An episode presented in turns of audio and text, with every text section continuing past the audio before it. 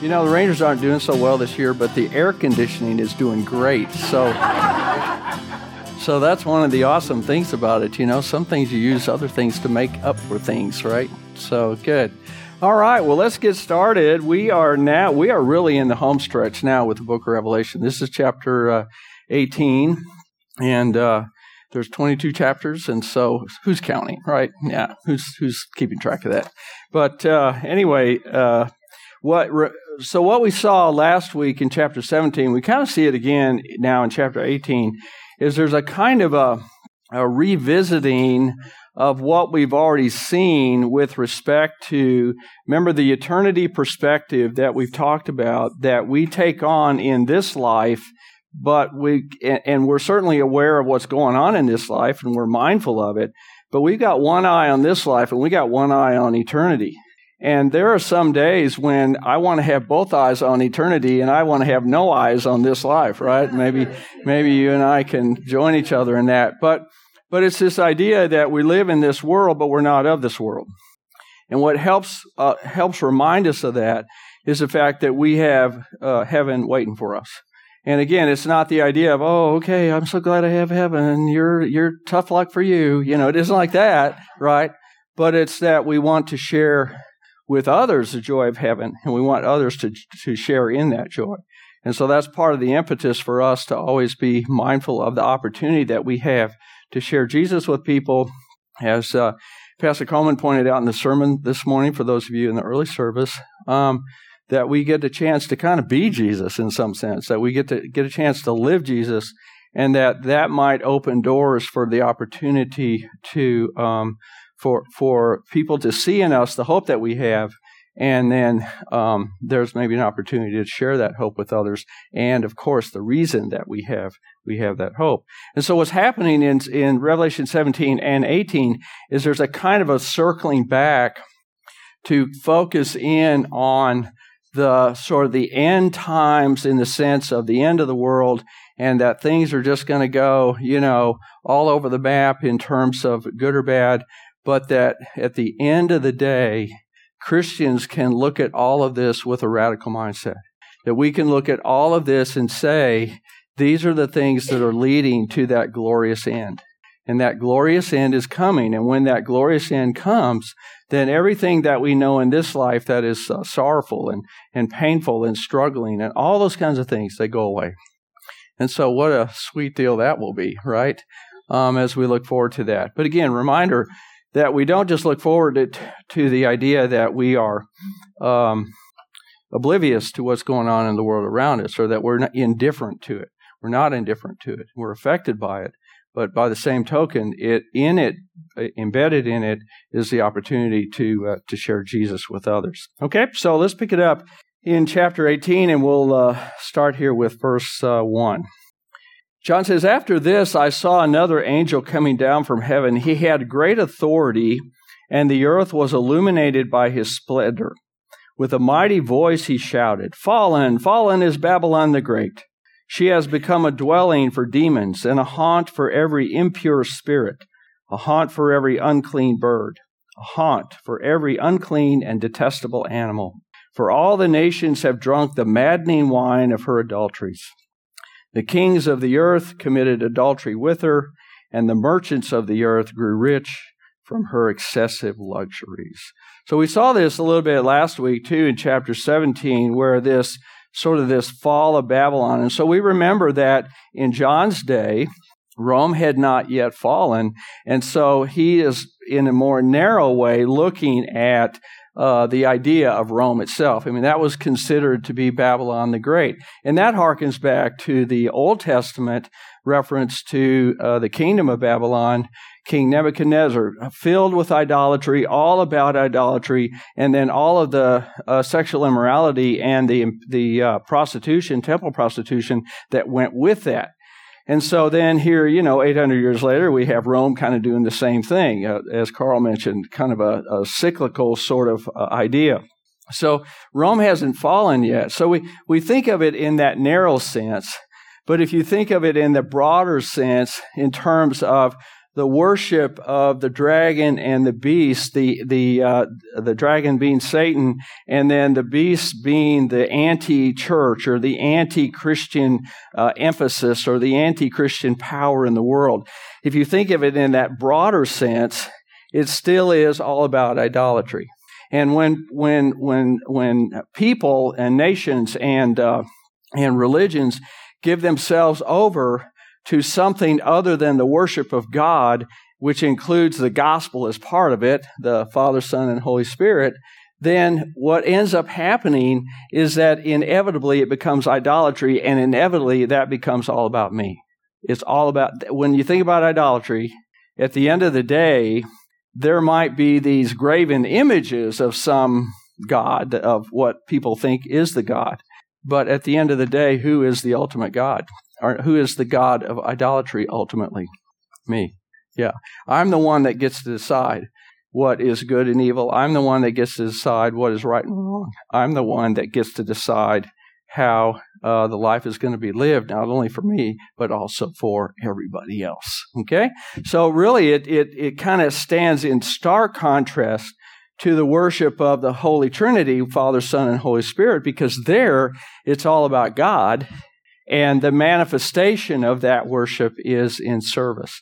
There's only self service here, and there's uh, service of God over here. Okay, does that make sense? Okay, so I just kind of put that up on the board as a as a way for us to think about that.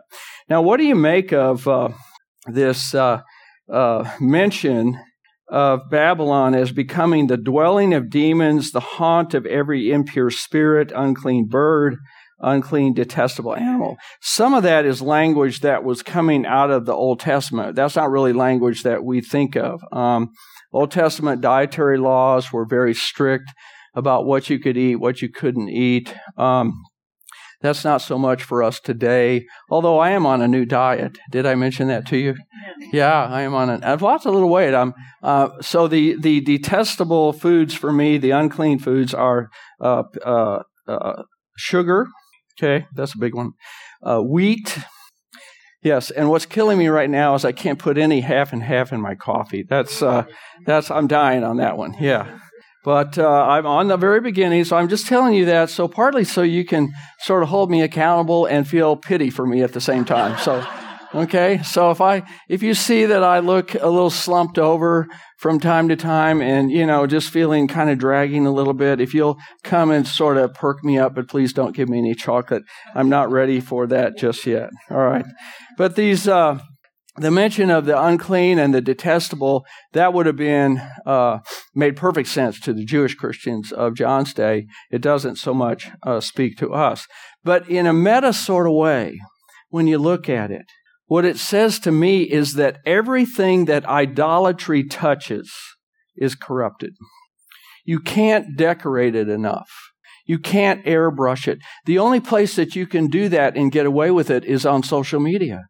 And that's with people that are naive and people that are uh, attracted to the, to the outward aspect of it, to the glamour of it, to the celebrity status of it. Okay? But if you look underneath, there's nothing there. And that's what he's really talking about here in terms of what had happened in Rome or what happens to any entity that gives itself over to the worship of self if you think about it just from that perspective, and I know I'm picking on social media a lot, but I, I, I kind of feel like that um, that's become the evangelistic arm of idolatry in the modern age. Is that what, if you want to feel good about yourself, what do you need to do on social media? Not that any of you do this, I know, but you probably know others who have. Okay. If you wanted to feel good about yourself, what do you do on social media? If you want to gather a lot of people who would have some uh, sympathy for you or would have some uh, empathy for you, what do you do? Hmm? Post it. You post it. And what is it that you post that would certainly garner that? All the things are running now. well, for sure, all you have to do is name a situation where you were treated unfairly. Okay? If you do that, I guarantee you, you'll have a million people, and, and everyone will say, Oh, yes, not only is that sad that that's happening to you, but let me tell you how much more it's happened to me. And so we sort of gather a congregation together, right, of people that are like minded in the one thing that they have in common, okay? So there, there's plenty of opportunity to do that. But again, the problem with it is that ultimately it's centered on self, right? And after the, I guess to say it this way, after all of the hoopla drifts away, what are you still left with? Self. It's a little bit like the parable of the prodigal son. Remember, he he had the glamour, he had the money, he had everything he had going for him, and and as long as he had all that, he had all his friends with him, right? And then what happens? No more money, no more friends, no more uh, celebrity, and he's by himself uh, feeding the pigs. Okay? So again, it's just this idea that when when life is all about me, what that does not do is engender a sense of true hope and true security. So that what you end up with is hopelessness and insecurity, which then you attempt to sort of cover it all up with all the extra stuff, right? But when all that extra stuff goes away, right? Or you're stuck in the hospital with a illness that you can't fix, all of a sudden all that control that you have and all that notoriety you have, somebody else is in charge, right? So again, it's mindful of what idolatry does if you give yourself over to that. Well, in this part of Revelation, some folks have given themselves over to it. For the nations have drunk the maddening wine of her idolatries. Could we say that much of what's going on in the world today is maddening? It's maddening. I, you know, I saw that word and I thought, gosh, that just, when I think of the absurdities of things going on around us, the lack of logic, the lack of, of what's reasonable. Um, I'm thinking, for example, what's going on over in Afghanistan if you want to if you want to think about something that just kind of blows you away. So so we were over there for 20 years. That i mean that we needed to do that.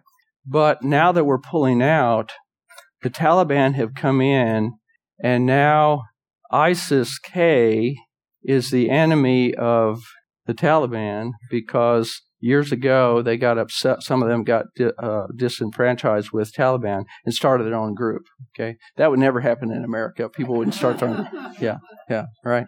Um, but the absurdity of it is that um, is that the friends who are the friends of friends and the enemies of enemies? And just when you think that you got it figured out then something happens and it turns upside down. And now all of a sudden we have to make friends with the Taliban so we can get our people out of there. And then while we do that, we're watching for the other enemy that we thought was our enemy for 20 years. Okay? It's maddening. Okay? It's maddening. All right? So he says the kings of the earth committed adultery, and uh, the merchants of the earth grew rich from their excessive luxuries. Okay, let's go to the next verses. Then I heard another voice from heaven say, Come out of her, my people, so that you will not share in her sins, so that you will not receive any of her plagues. For her sins are piled up to heaven, and God has remembered her crimes. Give back to her as she has given. Pay her back double for what she has done. Pour her a double portion from her cup, her own cup. Give her as much torment and grief as the glory and luxury she gave herself. In her heart she boasts, I sit as throned and king, eh, enthroned as queen. I am not a widow. I will never mourn. Therefore, in one day her plagues will overtake her death, mourning, and famine. She will be consumed by fire, for mighty is the Lord God who judges her. Now, another voice from heaven. So this is suggested to be Jesus. Okay. Before it's been the angels uh, doing and speaking, but now we have another voice from heaven, Jesus, who is calling out to the believers who might have aligned themselves in some way with the kings of the earth or with, in, in the greater sense, the Babylon the Great. And so notice what he says. He says, Come out of her, my people, so that you will not share in her sins. how would you accomplish that? What would that mean to come out of her, my people? Don't associate with them. Don't associate with them. Okay, that would be one way to do that. Kind of hard to do that in the world, though. We're in the world still. We rub shoulders with unbelievers. We rub shoulders with idolaters. We certainly rub shoulders with people who have given them their lives over this direction rather than uh, a Trinitarian life. So you could, and in many cases, many situations in history, people have attempted to do that. They've gone out into the wilderness and started uh, monasteries or started, um, you know, uh, sort of retreats uh, to get away from the world, to escape the world. So that would be one way to do it, and some people have done it. Um, part of the problem is that no matter where you go, you always take you with you, right? That's a real profound statement there. But it's it's the idea that because I have a sinful nature going with me, it's almost inevitable that what would happen if I go out in the woods and start a uh, retreat area, and then I welcome other sinners who come out there with me, what might eventually happen? We all are still sinners, right? I mean, we still were believers, but still is that old sinful nature, that pesky thing comes comes with us. But the idea of getting away is one way to do that. What else? Make a statement of your faith. Okay, yeah. Uh, repent and turn to God in prayer and study.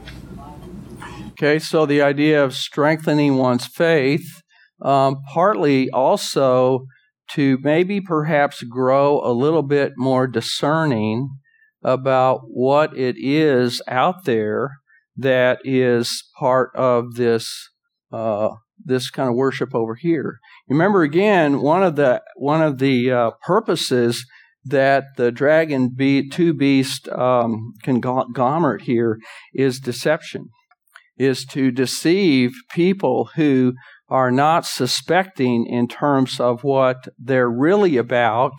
So they paint the picture of themselves as being churchly. They paint the picture of themselves as being very much about God. Let's use the example in Mark 7 today in the gospel reading for those of you that were there. That was beginning to happen in Judaism as the Pharisees, who were all about these uh, these rituals and these man made rules that had come out of their understanding of the Ten Commandments. That was called the Corban, C O R B A N. And the Corban was this collection over the years of rules and regs of which washing your hands ritually before you almost do anything was a part of it. Well, you can see where by the time Jesus came along, their worship life and their sense of what a life with God was about was more about following the rules than it was about examining their own heart. So, uh, uh, someone who's not uh, discerning that could easily easily be pulled into that thinking well that's what the worship of god is really about that we just have to make sure that we do all the rituals we do all the traditions yeah carl well one of the key reasons that my wife and i come to this church is that at least once a week we can get away from the deceptive discussions that are going around us. Yeah. And come back to Scripture, the baseline that this church holds so dearly. Yeah. Uh, thank God for Messiah Lutheran Church. Yeah, we and thank God for LCMS in that sense that the affiliation that we have with um, the Scriptures from a biblically conservative place. So, to answer that, my answer to your previous question is just that. Yeah, yeah. It and part of it is to stay in the Word so much more now, maybe than we ever thought that we needed to. I mean, not that we ever didn't think we need to, but you know how it is in life. Sometimes you go, uh, okay, an hour on Sunday morning, that'll do it for me. And and really, actually, I think in the complex world that we live in today, where there are so many more messages coming at us in so many different ways. Social media might be one of them, but just just all the different messaging that's going on. How many different voices do you have in your head, right? And so, how do you make sure that God's voice is the is not the only voice, obviously, but that it's the prominent voice, so that you can run through everything you hear you can run that through the filter of the Word, where we're actually literally able to say or even sense in ourselves, you know, when you hear some, some false thing going on or something that is questionable, you kind of feel it inside of you and you go, mm, that just didn't, that just didn't sound right. I describe it as uh, my little Lutheran hairs on the back of my neck. okay?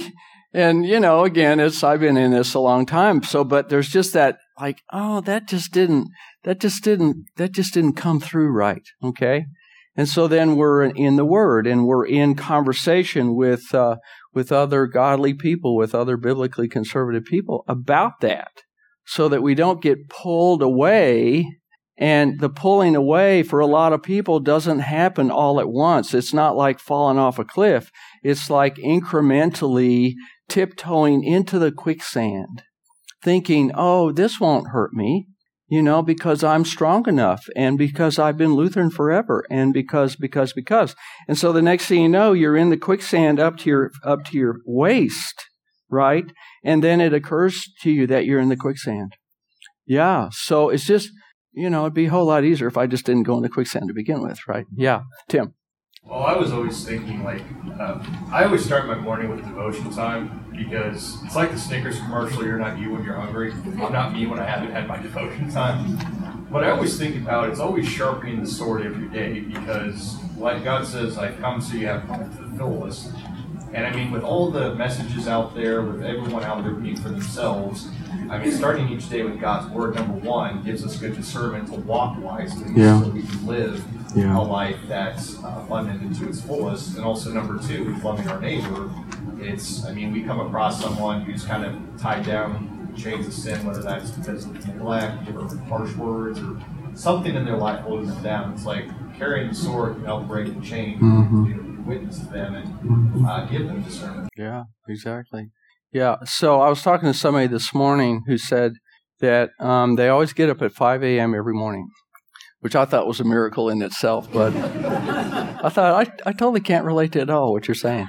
Yeah, but but then he said that that uh, the first thing they do is turn on the news, except on Sunday. They don't do it on Sunday. So I thought I thought to myself, and I actually encouraged them you know, maybe it'd be a good idea to dial back some of that turning on the news because there's really hardly anything. Not, I mean, there's important stuff, I suppose, but but it's cast in a negative light, and it's cast in a light that is is designed to create an uptick in your anxiety level. So, you, you, like for example, for me, the trick words that grab me every time, and I go, Jim, stop doing that, stop doing that while I'm doing it, okay? Are the two words breaking news. I am the sucker for breaking news. You know, it's like I feel, oh, I oh, reach for the phone, you know, I mean, that's kind of how that is, right? And then if I don't, then my brain is thinking about the breaking news that I'm missing out on. And, you know, God, I need to know. I need to know. I mean, so see, that's how, boy, talk about, you know, how, how much that can grab you and how addictive that can become. So, so there just is this, this idea that there's all these things going on around us. And so then how do you stay within yourself? And then how do you keep the self that you are within uh, surrounded by God and God's Word. And so this idea of starting uh, starting the day that way. Um, when when our daughter Sam was little, it was near impossible for us to do that. It was really hard to start the day when you have like a little kid running around and then you're trying to get ready for school and it's just like, oh, chaos. But now that we're like empty nesters, that's one of the things that we've gone back to. And we really like it. We have our morning coffee with each other and then we have a Bible and we have different, uh, different devotional things that we do because um, we like a little bit of variety. We don't like just the same thing all the time. Um, but we do different things, and it doesn't last very long. It's just like you know, five minutes or ten minutes. But but there is an opportunity for some conversation and discussion, and then Vicky gives me my list for the day. So it's like it's like really the perfect combination of things.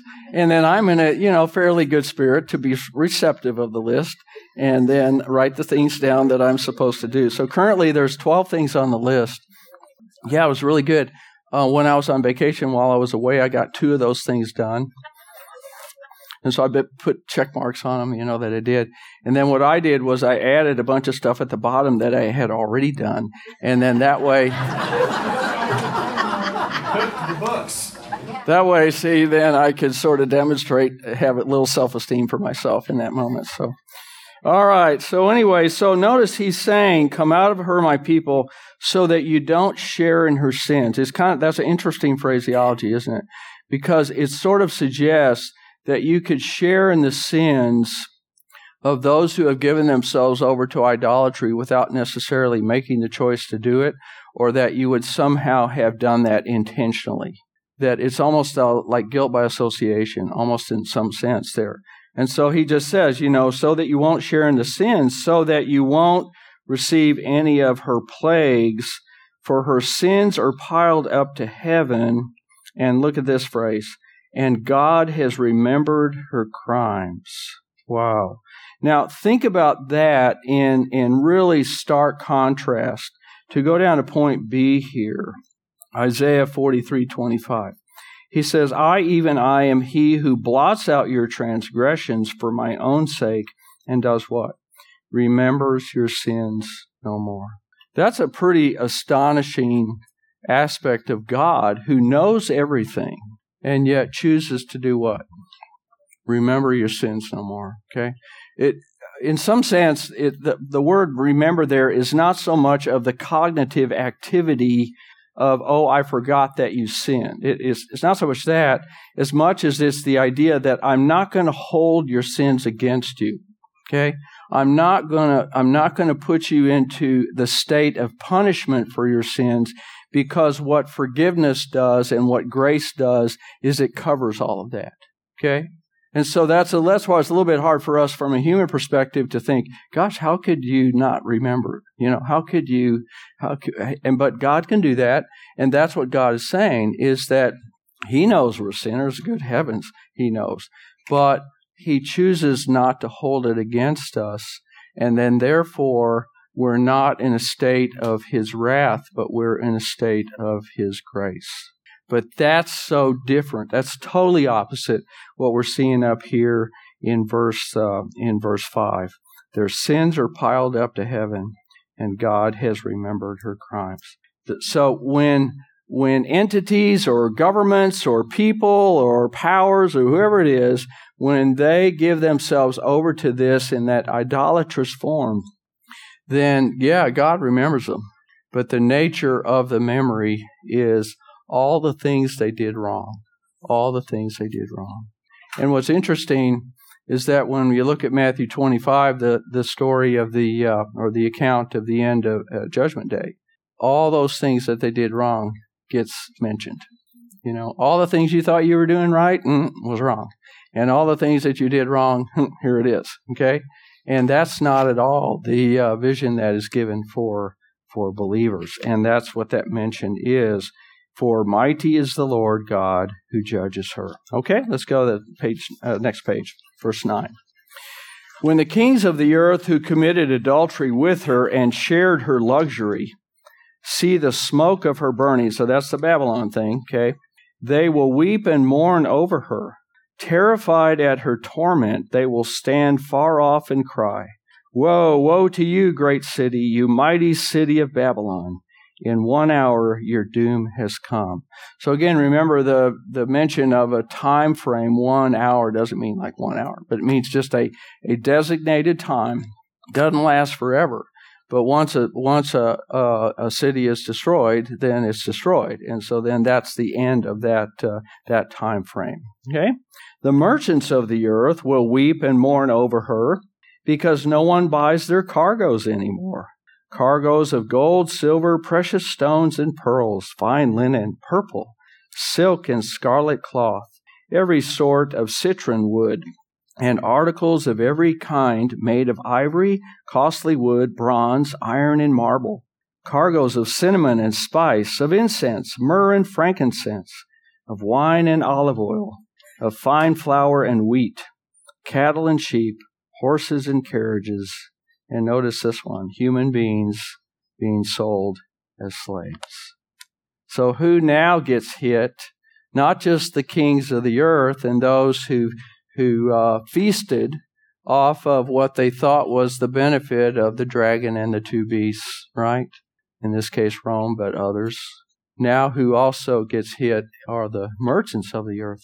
And notice they have all the goods, but now the goods are a curse instead of the commodity being a blessing. Okay? Because nobody is going to buy those things. Now, I want, I, I want to include a little note here on that phrase at the end, human beings sold as slaves, because literally the the Greek the Greek there is just a little bit different, a little bit more nuanced that I think is important for us. Okay, because literally it reads the bodies and souls of men. So for whatever reason, the translation that we're using here doesn't mention the souls. And so one of the things that we I just kind of put it in the form of the note is that merchants who bought and sold slaves as commodities, and then those who profited refused to acknowledge the spiritual presence within the person. So the, the heinousness of slavery in, in his day, and maybe we could, you know, think about that too in our own American history, is that it looked at people in an indifferent way. It, when you look at people in indifferently, okay, it's like you're looking at them and you're not regarding them as people. You're not regarding them as human beings. Human beings have souls.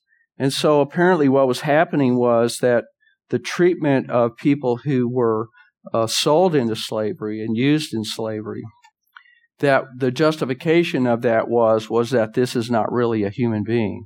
This is or maybe only half a human being. And so then therefore we can treat that person without any thought of the spirituality of that person.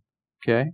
And that's pretty deep right so it that to some degree that is a statement here against i think the treatment of people as slaves right? And we're not just talking about racially here, because obviously in uh, in uh, in the days of the Roman Empire, there was a lot of slavery that went on in terms of they would have wars, and then when somebody was a conquered people, then they would they would uh, drag people into slavery, and and to to some degree, there have been many, many, many over the years um, uh, uh, countries where slavery was uh, was, and some of it was part of their religion. They would capture slaves in order to have people that they could sacrifice to their gods. So there was just a lot of that th- kind of thing went on. But it just really, it really struck me for some reason in a real deeper way here, just this idea that the bodies and souls of men were like, hmm, no big deal. Hmm, who cares, right? And there's that's an indifference. And I I hope that we don't get to that point these days where we become indifferent. You know, um, maybe an example of that would be in a softer way, not soft, easy, but just softer. Is when you are driving in Dallas, or like if you drive in Fort Worth or Arlington, and you come up to an intersection, and there's somebody standing there with the cardboard, you know, homeless help me, and you know, I need. There was a guy yesterday. I was driving. Uh, I forgot where I was going. I was driving down in Arlington, and there was a guy. He had this big cardboard thing, and he goes, "To tell you the truth, I need a drink." Yeah. I thought, you know, that's pretty entrepreneurial. You know. Because that guy wrote down exactly what every one of us is thinking is, oh, the only reason you want that, you're saying you want water or whatever, but really what you want is a beer or something. So I thought, oh, that was pretty cool. But. what? I didn't. You know, I just. So, so, okay, so let's, let's talk about this. Okay. So how do you, how do you respond to people in need when you see that? Because I know I've done my share of that where I just, I can barely look at the person because I just feel so bad inside. And yet I'm very hesitant to give them anything, partly because I don't know where that money's going to go, right? And yet at the same time, I feel a little bit like, you know, the priest in the Good Samaritan guy who's, you know, I'm on my way to church and I don't have time to stop and help you. I mean, that just convicts the socks off of me every single time. Okay, so so how do you how do you what do you do with that? because I think that is saying, Tim, I'll get to other people before I get to you. Okay? How do you do that? Let's see who else we can get after here. Yeah, Kim. Hey, if, if I have time and I know I have an extra bottle of water in the car, I'll just get Okay, if you have some time, then you'll give them water. Yeah. So you know when you give them water, then you're noticing that they're there. And when we notice that people are there, then what we're actually doing is not treating them indifferently. Indifference has to do with treating people as if they're invisible, right? I'm looking right through you. Yeah, Mark. Years ago, uh, I was leading the church I was attending, and it was the same thing, somebody needed help. And they, what too far from the church? They directed them back to the church. They said, funny things will help you out what they're all about, helping you Yeah, grow. Yeah. And I had an interest in that. But I think that was a good response. It's one good response. It's a little less personal, but it is one response is to say our pastor is here and he'll he'll help you. Not that we always can, but yeah, okay. What else? Yeah, Max. It's funny, uh, we were in Savannah the other day. Yeah. Just got back and Oh, you guys were in Havana. Wow. Oh, Savannah. Okay. I thought Havana. Yeah, I want to hear about that. Yeah. For those of you that have been there, you know, you're walking along the waterfront, the restaurants and everything, and sure enough, there is some men with signs. Yeah, So on sure. the right hand is a guy that says, I like beer. Yeah. On the left side is a Vietnam vet that had Vietnam veteran in need of help. Yeah. So we had a decision to make. Right. Which one are we going to help? Are we Sure. going to get money both? No, Mhm. just walk past them. Right. Most people were just going right past them, you know, Uh huh. like they were hollow men. Mm-hmm. Yeah. You know, my heart said, go to the Vietnam vet and give Okay. him some money. And, Yeah. you know, when you did, he, the eyes just light up because he knows you recognize him. Right. He Right. said, God bless you, which was really good. Yeah. Yeah. So again, it it th- I think there's always that possibility that somebody could be gaming that system and all. I mean, that's all the kind of stuff that we always think about.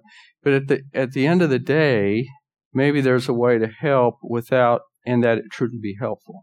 So, just an example, our church uses. Uh, we uh, designate part of our budget goes to uh, network and some of the other entities in the area where we know that if somebody needs help that we can send them to them they they go through all of the background checks and that kind of thing to vet the person kind of make sure that, that there's a legitimacy to it um, it's not a, it's not judging the legitimacy of their intent but it's measuring the legitimacy of what they actually end up doing and so that's an important thing to do when when you think about uh, think about that but I like all your ideas with respect to the individual ways that we can we can see people instead of looking right through them.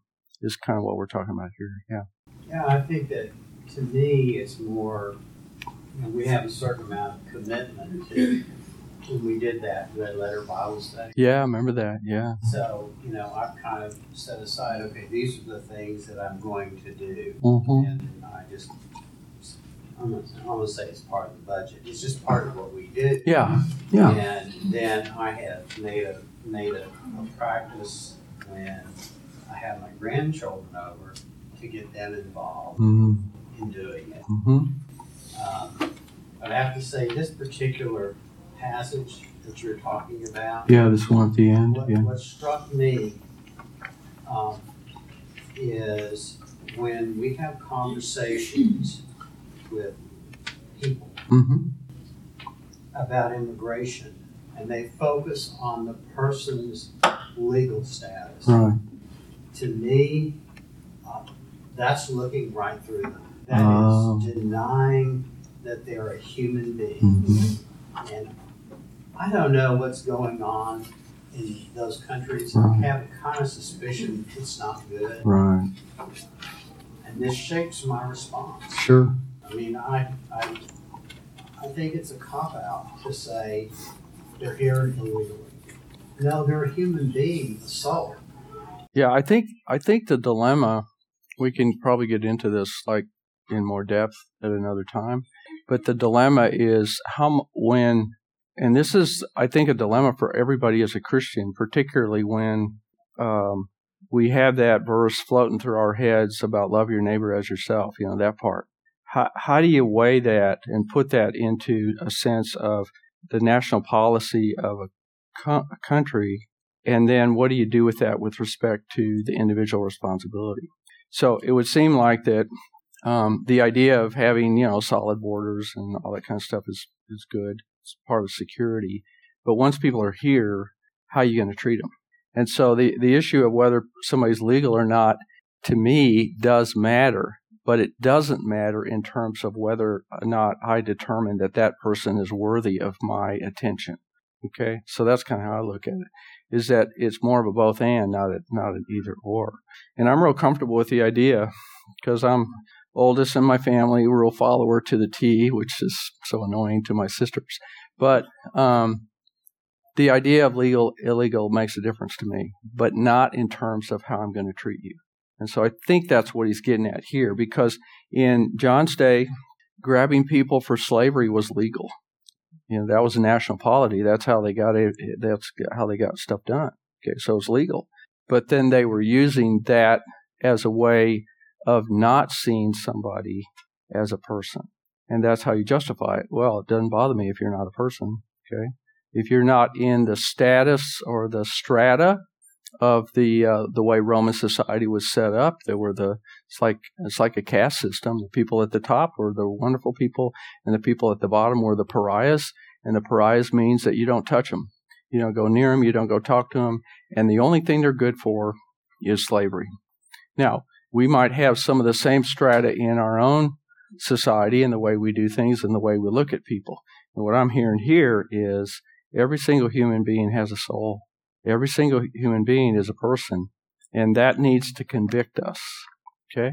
Whether that determines national policy is a different gig, because in my mind, that's a church state issue, or that's a state issue, not necessarily how I'm going to treat you issue. Okay, so I do separate the two. Yeah. I had a, had an interesting experience just like two weeks ago. Yeah. Pulled up to a guy on the street corner. Mm-hmm. He was standing there begging. Yeah. Right behind him was a store.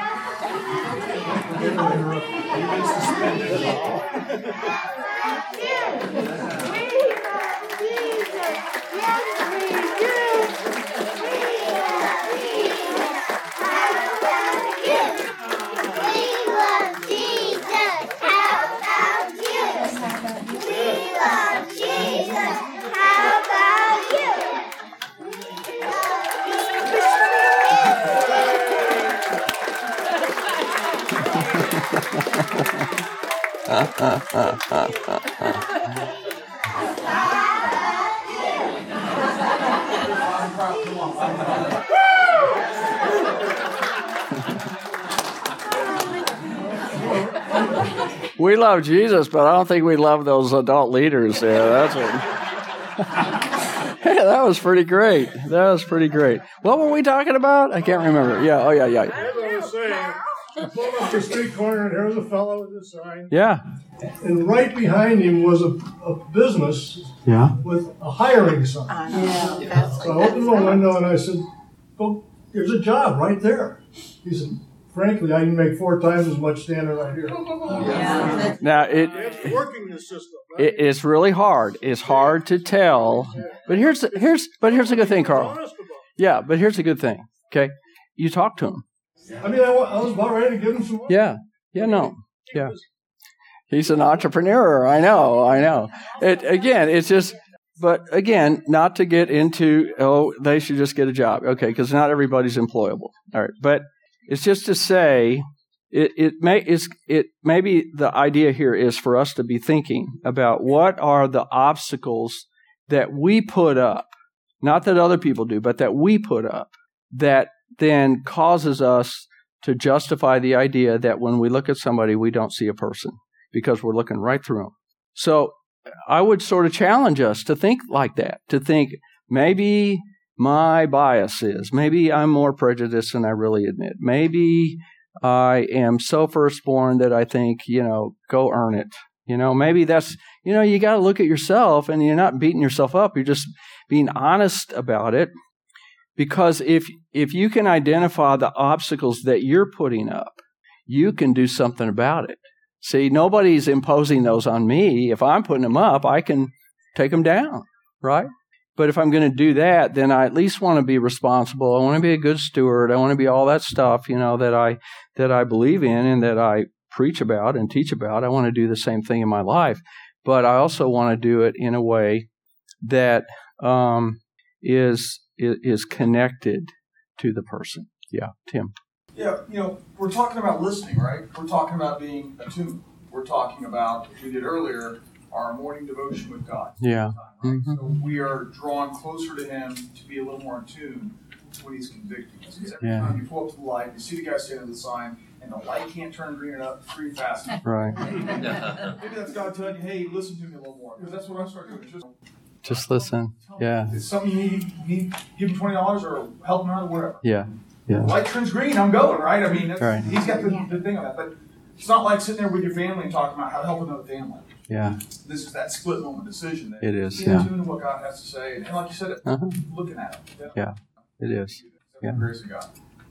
Okay. All right. Yeah. We Lois. had a lady last Sunday right out here on the, Oh, we did. Oh, okay. yeah, and Denise followed them. Yeah. They went to another church Uh-huh. after they left here. I Okay. went and talked to her, Did you? and she had her nails were done. She had a really nice bag, she Mhm. had a nice dress on. So I really did. I just asked her what was going on, and Yeah.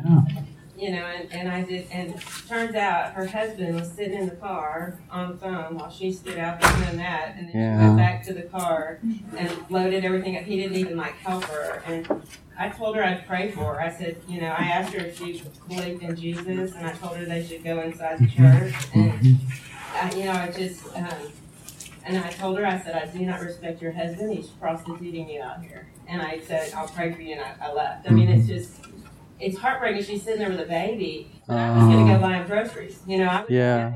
Mm-hmm. but I wasn't, you know, I, you know, they said they need money for rent because in that way, you know, you can't buy groceries. Right. money. Right. But I, I Yeah. didn't Well, and there there are different ways to provide assistance without it being a cash thing.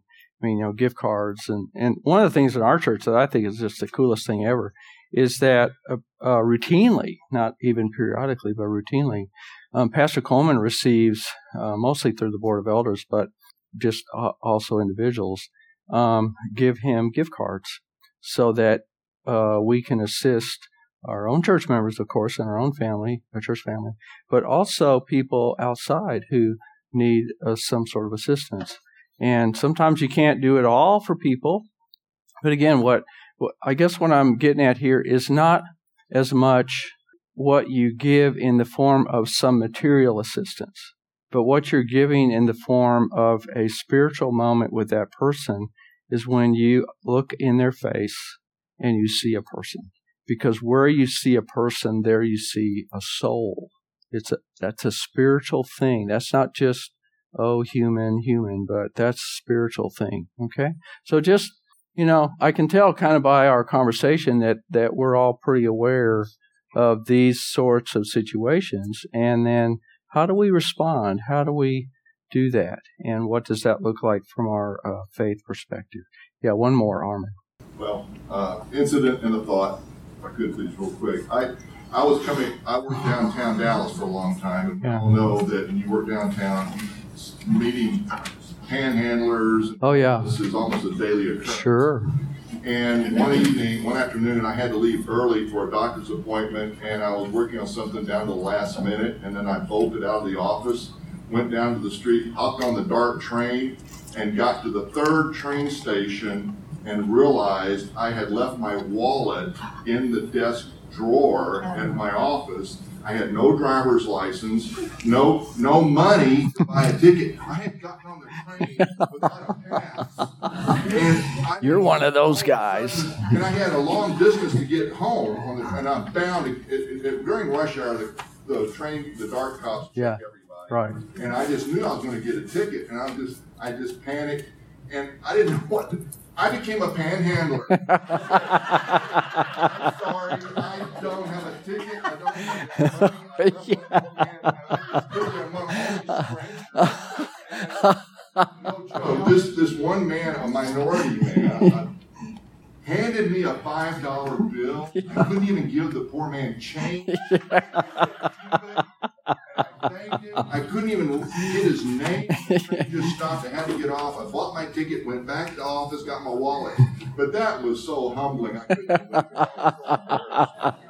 but my thought on this, Yeah. one time, and I'm going to use the term redneck, and I apologize if that offends people. It does I was me. kind of redneckish about panhandlers. Sure. I was like, get a job, you know? Yeah. And and then all of a sudden, I don't know. One day the thought had hit me, Yeah. whether how you say it, the Holy Spirit or something.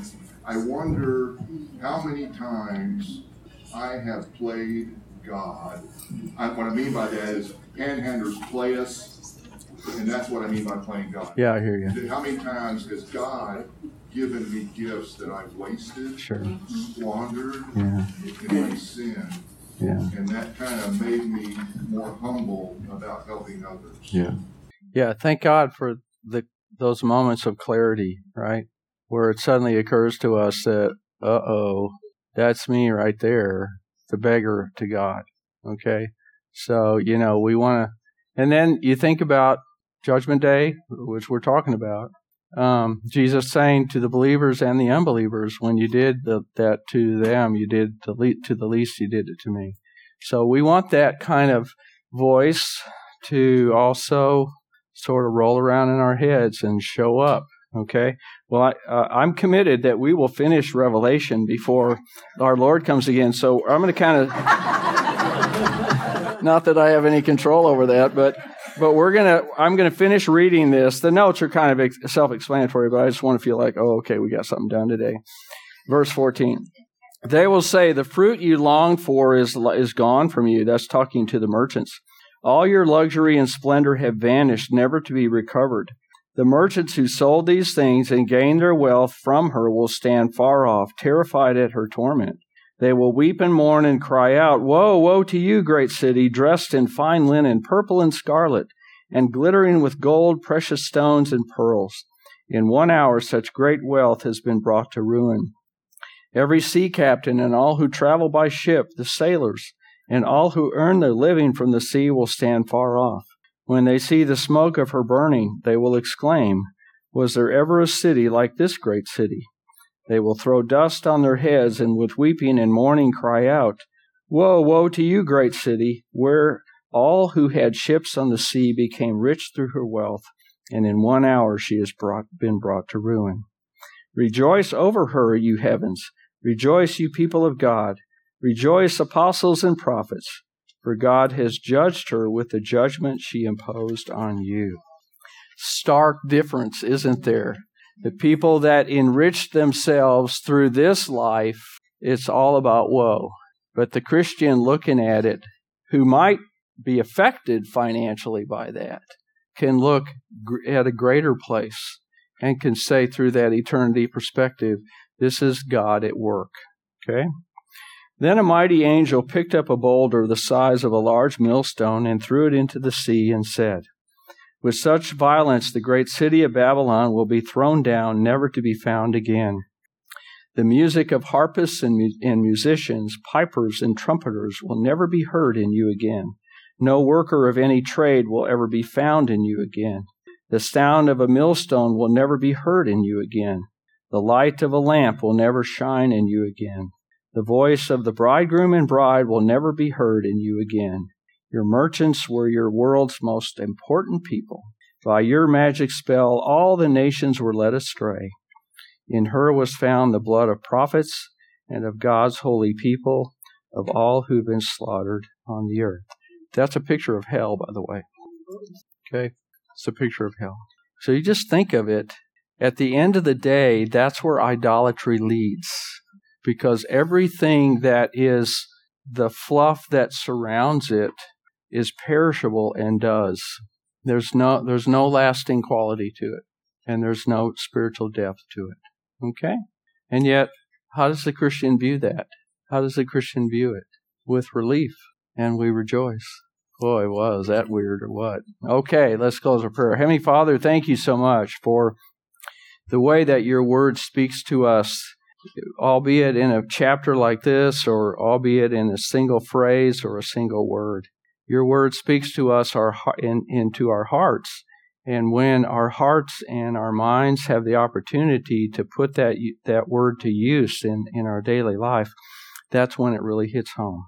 What hits home, Lord, is that at the end of the day, we are all beggars. We are all panhandlers of your love and your mercy and your grace.